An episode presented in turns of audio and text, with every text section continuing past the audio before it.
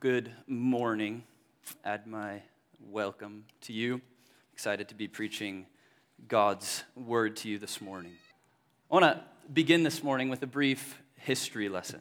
Uh, if you're not familiar, Antiochus IV Epiphanes was a Hellenistic Greek king who ruled over the land of Judea in the second century BC.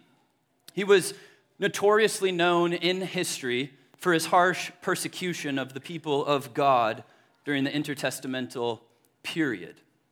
As a ruler, he was uh, so conceited and crazy that he called himself Zeus Epiphanes.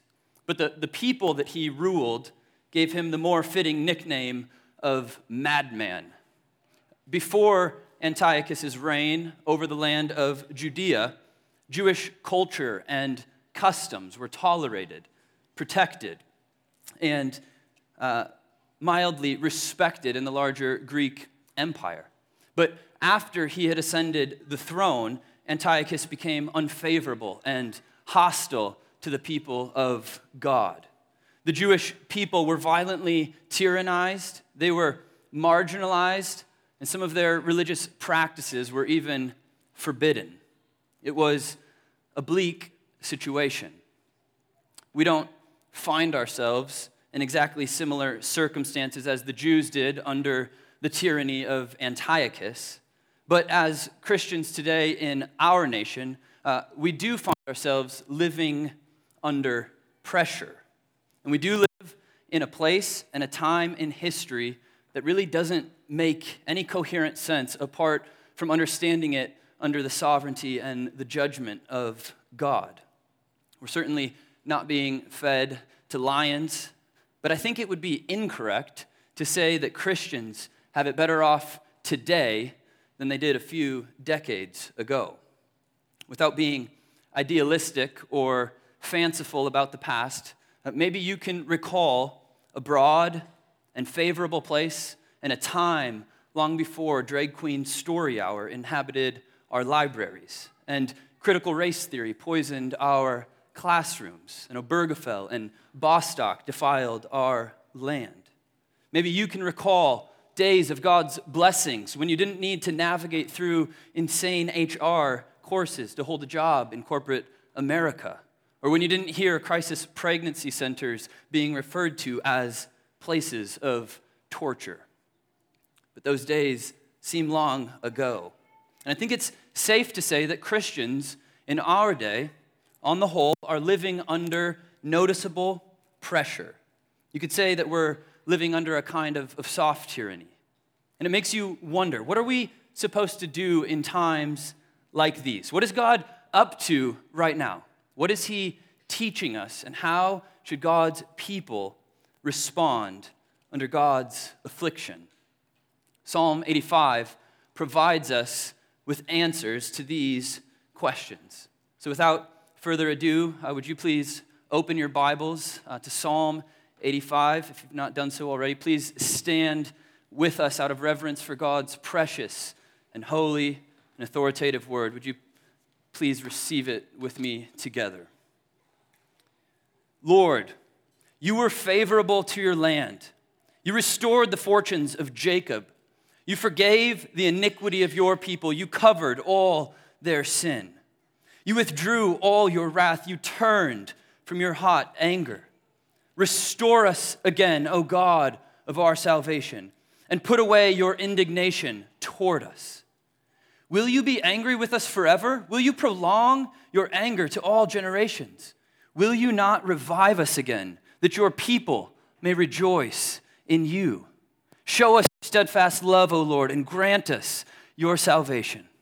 Let me hear what God the Lord will speak, for he will speak peace to his people, to his saints, but let them not turn back to folly. Surely his salvation is near to those who fear him, that glory may dwell in our land. Steadfast love and faithfulness meet, righteousness and peace kiss each other. Faithfulness springs up from the ground, and righteousness looks down from the sky. Yes, the Lord will give what is good, and our land will yield its increase. righteousness will go before him and make his footsteps a way. This is God's word. Let's pray. Father, we ask that you would bless the preaching of your word this morning. Would you use your word to point us to your son, Jesus? And would your spirit let your word sink deeply into our hearts? Would, it, would you make it to be lived out in each of our lives? We ask that you are glorified now. We pray this in Jesus' name. Amen. Well, you may be seated. Our text this morning reminds us that remembrance of former mercies and future promises strengthens our faith in the midst of present adversity. Let me say that again. Remembrance of former mercies and future promises strengthens our faith in the midst of present adversity. That's the, the main point here of Psalm 85. And it's my aim this morning to encourage you to trust the Lord in times of adversity and pressure, and to help to orient you so that you're seeing clearly and responding rightly. Before we get there, I want to provide some, some context for Psalm 85. Most commentators situate this psalm in the, the post exilic period after the Jews had returned from their captivity in Babylon. If you're unfamiliar with this Old Testament time period, the Jewish nation was exiled in Babylon from about 604 BC to about 537 BC. Then, under the reign of King Cyrus the Great, they were allowed to return to Jerusalem, where they began to, to rebuild the temple and the city that had been left in ruins. And so many commentators believe that, that Psalm 85 was likely to be written after the Jews had, had left Babylon to return to their homeland and before the middle of the fifth century BC, which is when the last book of the Old Testament, Malachi, was written. The psalm is also viewed as being written at a time when God's people, though now freed from their exile, were still experiencing God's displeasure and judgment because of their sin and unfaithfulness to Him. There's a slight sadness and a noticeable nostalgia that sort of just hangs over this text. Matthew Henry writes of the context The church was here in a deluge. Above were clouds, and below were waves. Everything was dark and dismal. We aren't quite sure of the exact occasion or catastrophe that loomed over the people of God when Psalm 85 was originally written. But we do know uh, that some commentators thought that, that one occasion where this psalm was perfectly fitting for the people of God to sing was when the church was under the cruel tyranny of Antiochus, which was a few centuries later. It was external pressures that caused the original psalmist to pen these words to God in his desperation. And external pressures, viewed as coming from the hand of God, have motivated and compelled the people of God to sing this song, Psalm 85, down through all the ages. We might be tempted to think, God, God, we know that you've delivered your people in times past. We, we know that you love to deliver your people. Church history has shown us that much. We just aren't that sure what you're planning to do with us in our times. And that's why we need Psalm 85 today. In times of trouble and uncertainty and pressure, this psalm calls the people of God to do four things. It calls you to look backward in remembrance to look upward in request, to look inward in repentance, and then to look forward to restoration and revival. So, first, look back. Look with me at verses 1 through 3. Lord, you were favorable to your land. You restored the fortunes of Jacob. You forgave the iniquity of your people. You covered all their sin. You withdrew all your wrath. You turned from your hot anger. Notice the verbs here are all past tense. You were favorable. You restored. You forgave. You covered. You withdrew. You turned. This shows us that the, the psalmist is focused on what the past has taught him. But looking back here is not just a, a daydreaming nostalgia about bygone days of bliss. Though backward, this glance is more importantly Godward. The psalmist is staking his claim on the fact that God is as he always has been. He knows that the way that God has acted in the past is how God will continue to act now and into the future. There's a self consistency in God. God is the same yesterday and today and forever. God is who He is. And when we conform our thinking to the way that He has revealed Himself, we find firm footing to stand on. This remembrance of former mercies strengthens his faith in present trouble. So, church, in, in unfavorable times, before you do anything else, recall to your mind the great and glorious God of heaven and earth. Ponder who he is. He's the God who alone sits in the heavens and does all that he pleases. And as Exodus 34, 6 through 7 reminds us, he is the Lord, the Lord a God merciful and gracious, slow to anger, and abounding in steadfast love and faithfulness, keeping steadfast love for thousands, forgiving iniquity and transgression and sin, but who will by no means clear the guilty, visiting the iniquity of the fathers on the children and the children's children to the third and the fourth generation. The psalmist opens Psalm 85 with the word, or, or more specifically, the name Lord, the very same name we see here in Exodus 34. In the ESV and many other modern Bible translations, whenever you see the word Lord printed in small capital letters, it's referring to God's special and personal name, his name, Yahweh. The name that reveals that he is the one who will be what he will be. Herman Bavinck says that the name Yahweh reveals that he will be what he was for the patriarchs what he is now and will remain. He will be everything to and for his people.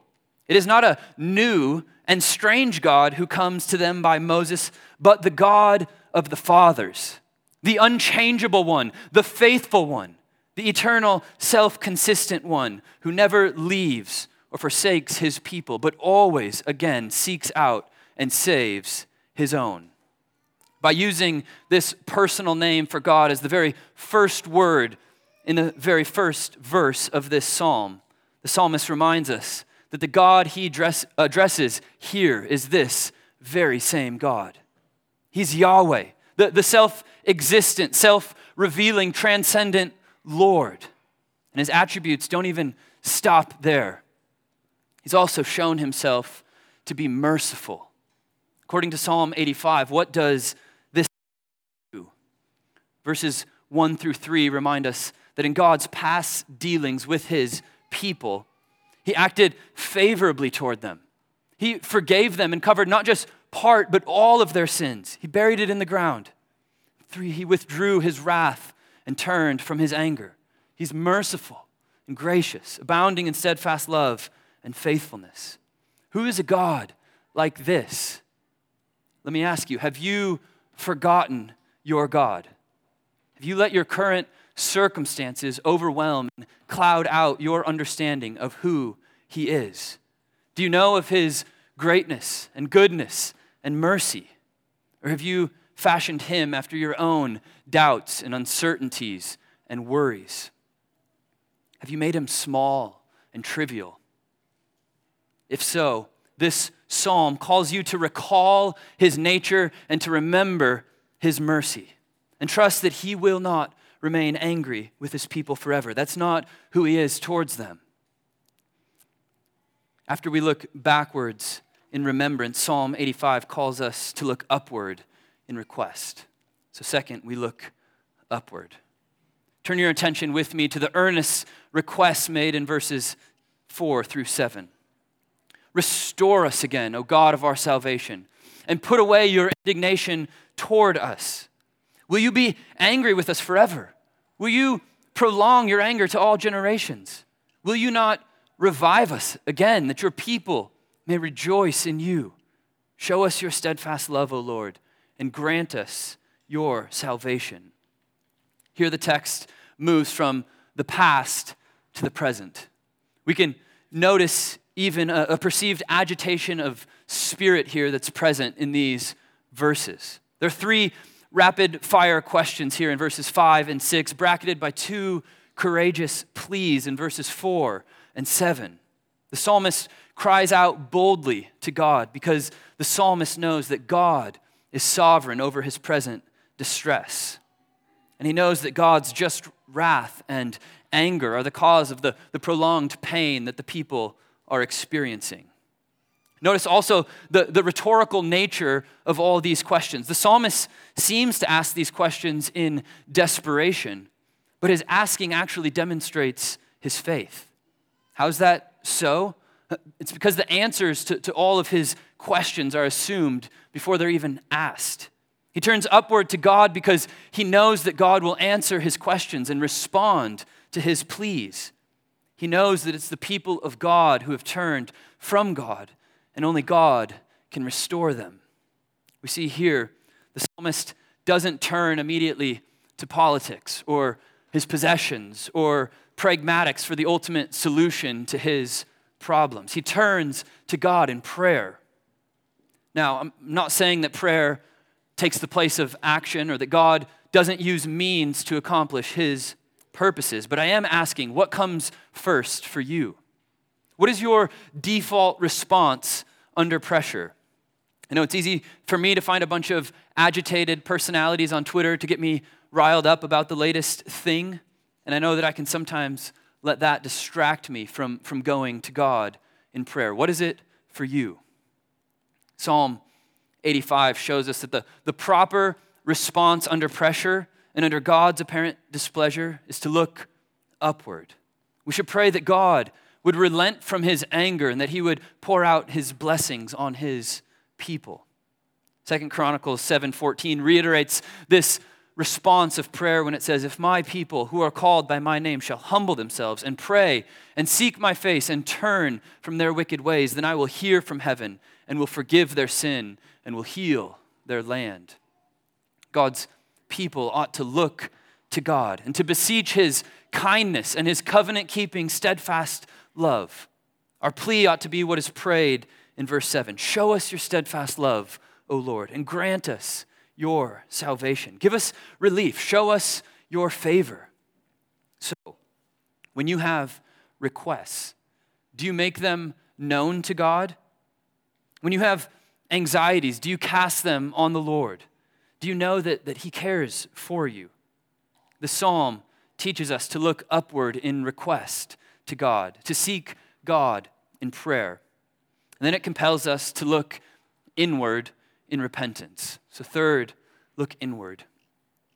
Calvin says, So faint hearted in bearing adversity are we that no sooner does God begin to smite us with his little finger, that we entreat him with groaning and lamentable cries to spare us.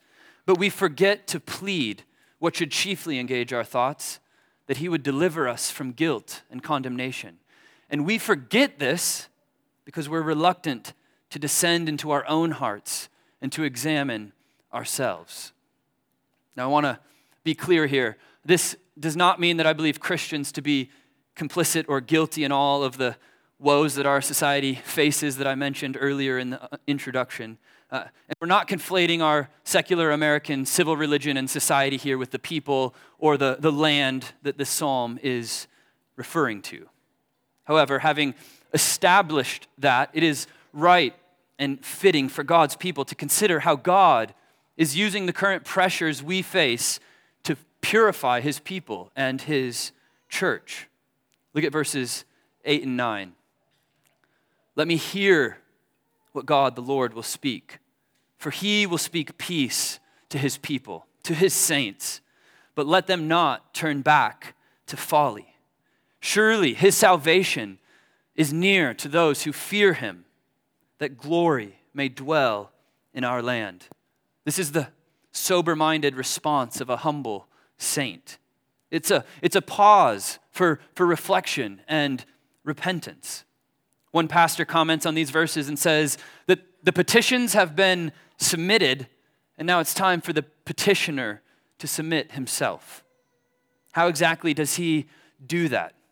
First of all, verse 8 says that he hears. Hearing is active, not passive.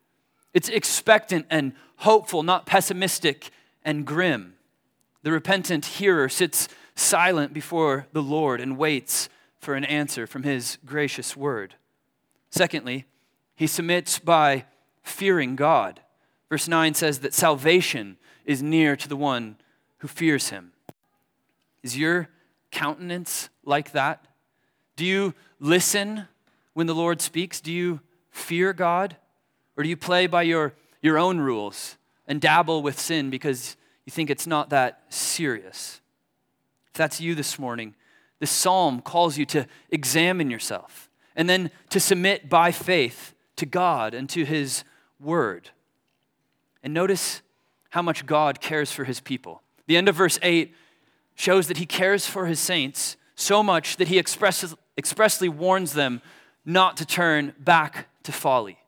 Uh, Calvin again is helpful when he says, God, perceiving that we're not completely recovered from our vices to spiritual health in one day, he prolongs his chastisements, without which we would be in danger of a speedy relapse.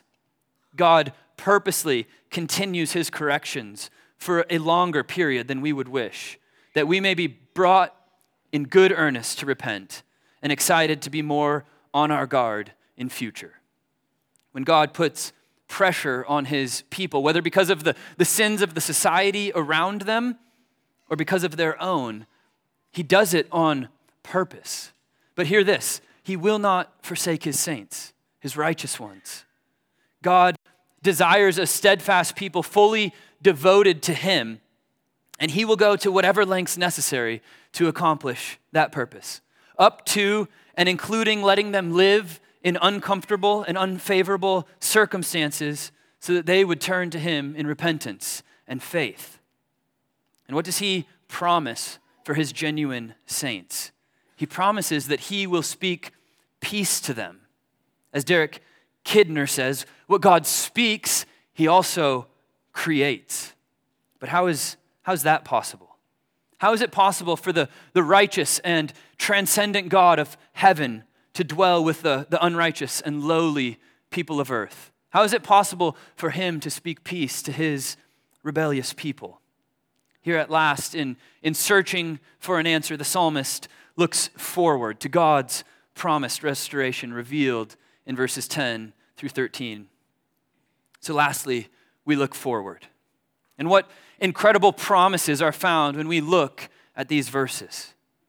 Steadfast love and faithfulness meet, righteousness and peace kiss each other. Faithfulness springs up from the ground, and righteousness looks down from the sky. Yes, the Lord will give what is good, and our land will yield its increase. Righteousness will go before him and make his footsteps a way.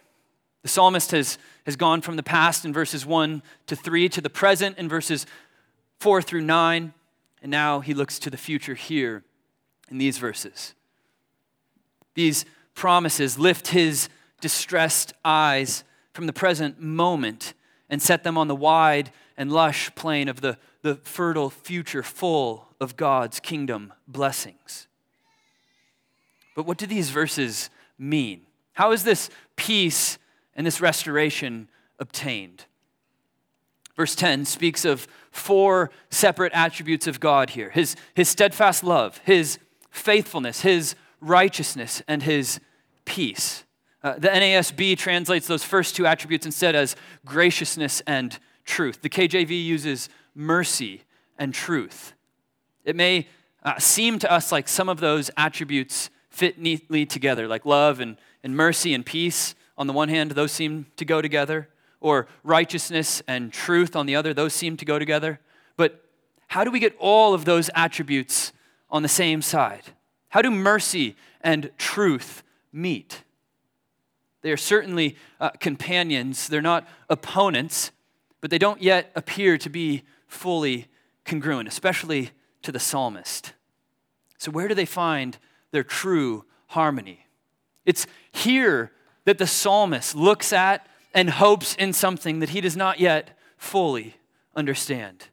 Here he prophetically looks forward to the cross of Jesus Christ, the place where God reveals that his mercy and his justice are not opposed to one another. He looks forward to the focal point of all history, to the cross, to the place where all God's attributes kiss. And what flows from this place of peace and reconciliation with God. Verse 11 says that faithfulness springs up from the ground and righteousness looks down from the sky.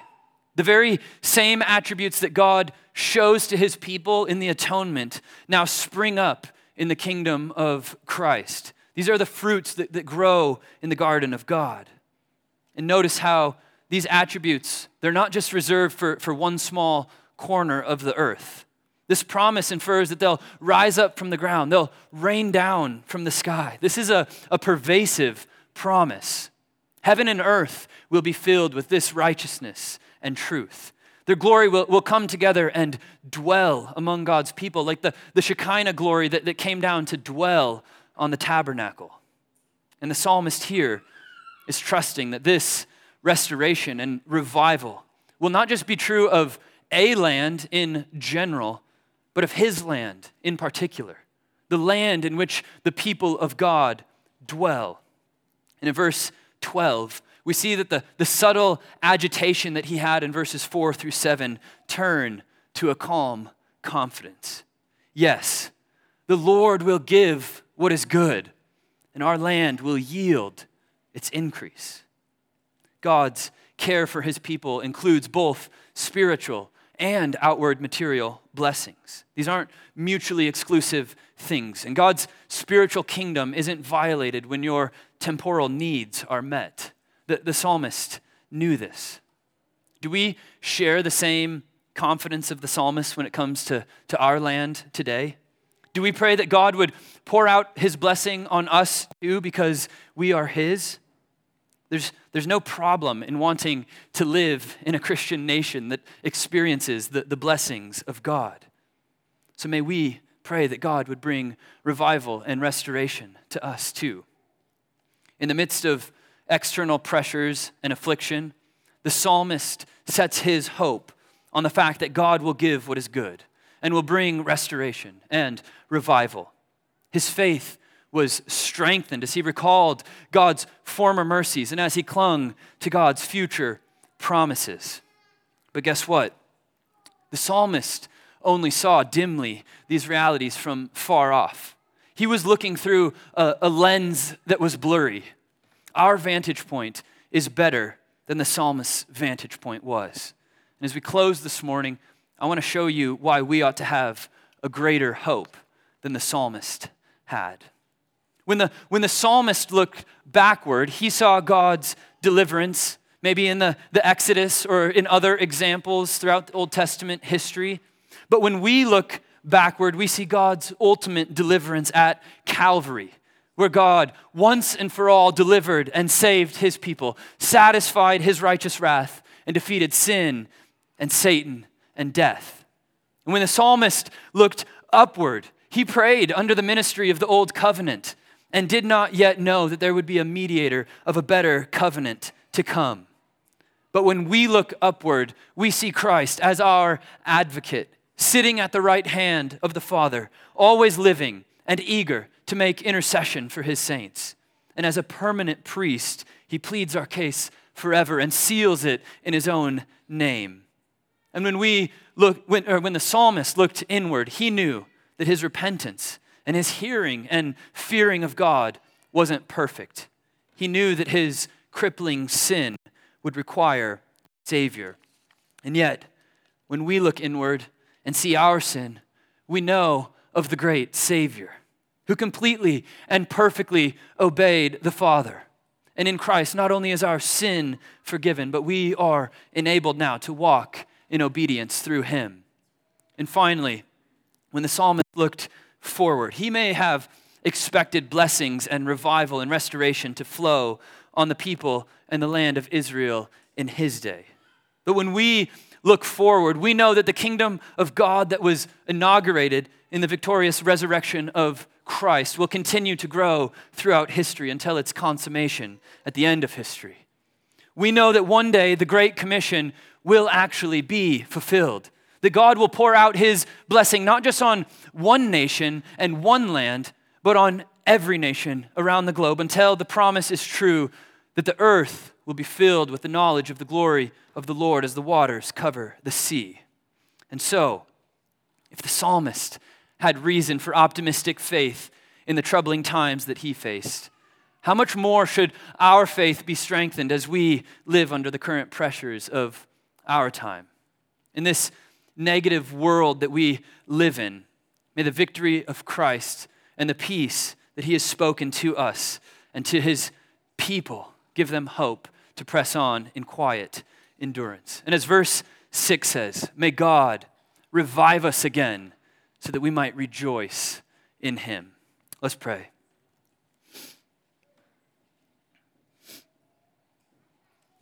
Lord, we thank you for your reviving and your life giving word. We thank you that you are a God who never changes.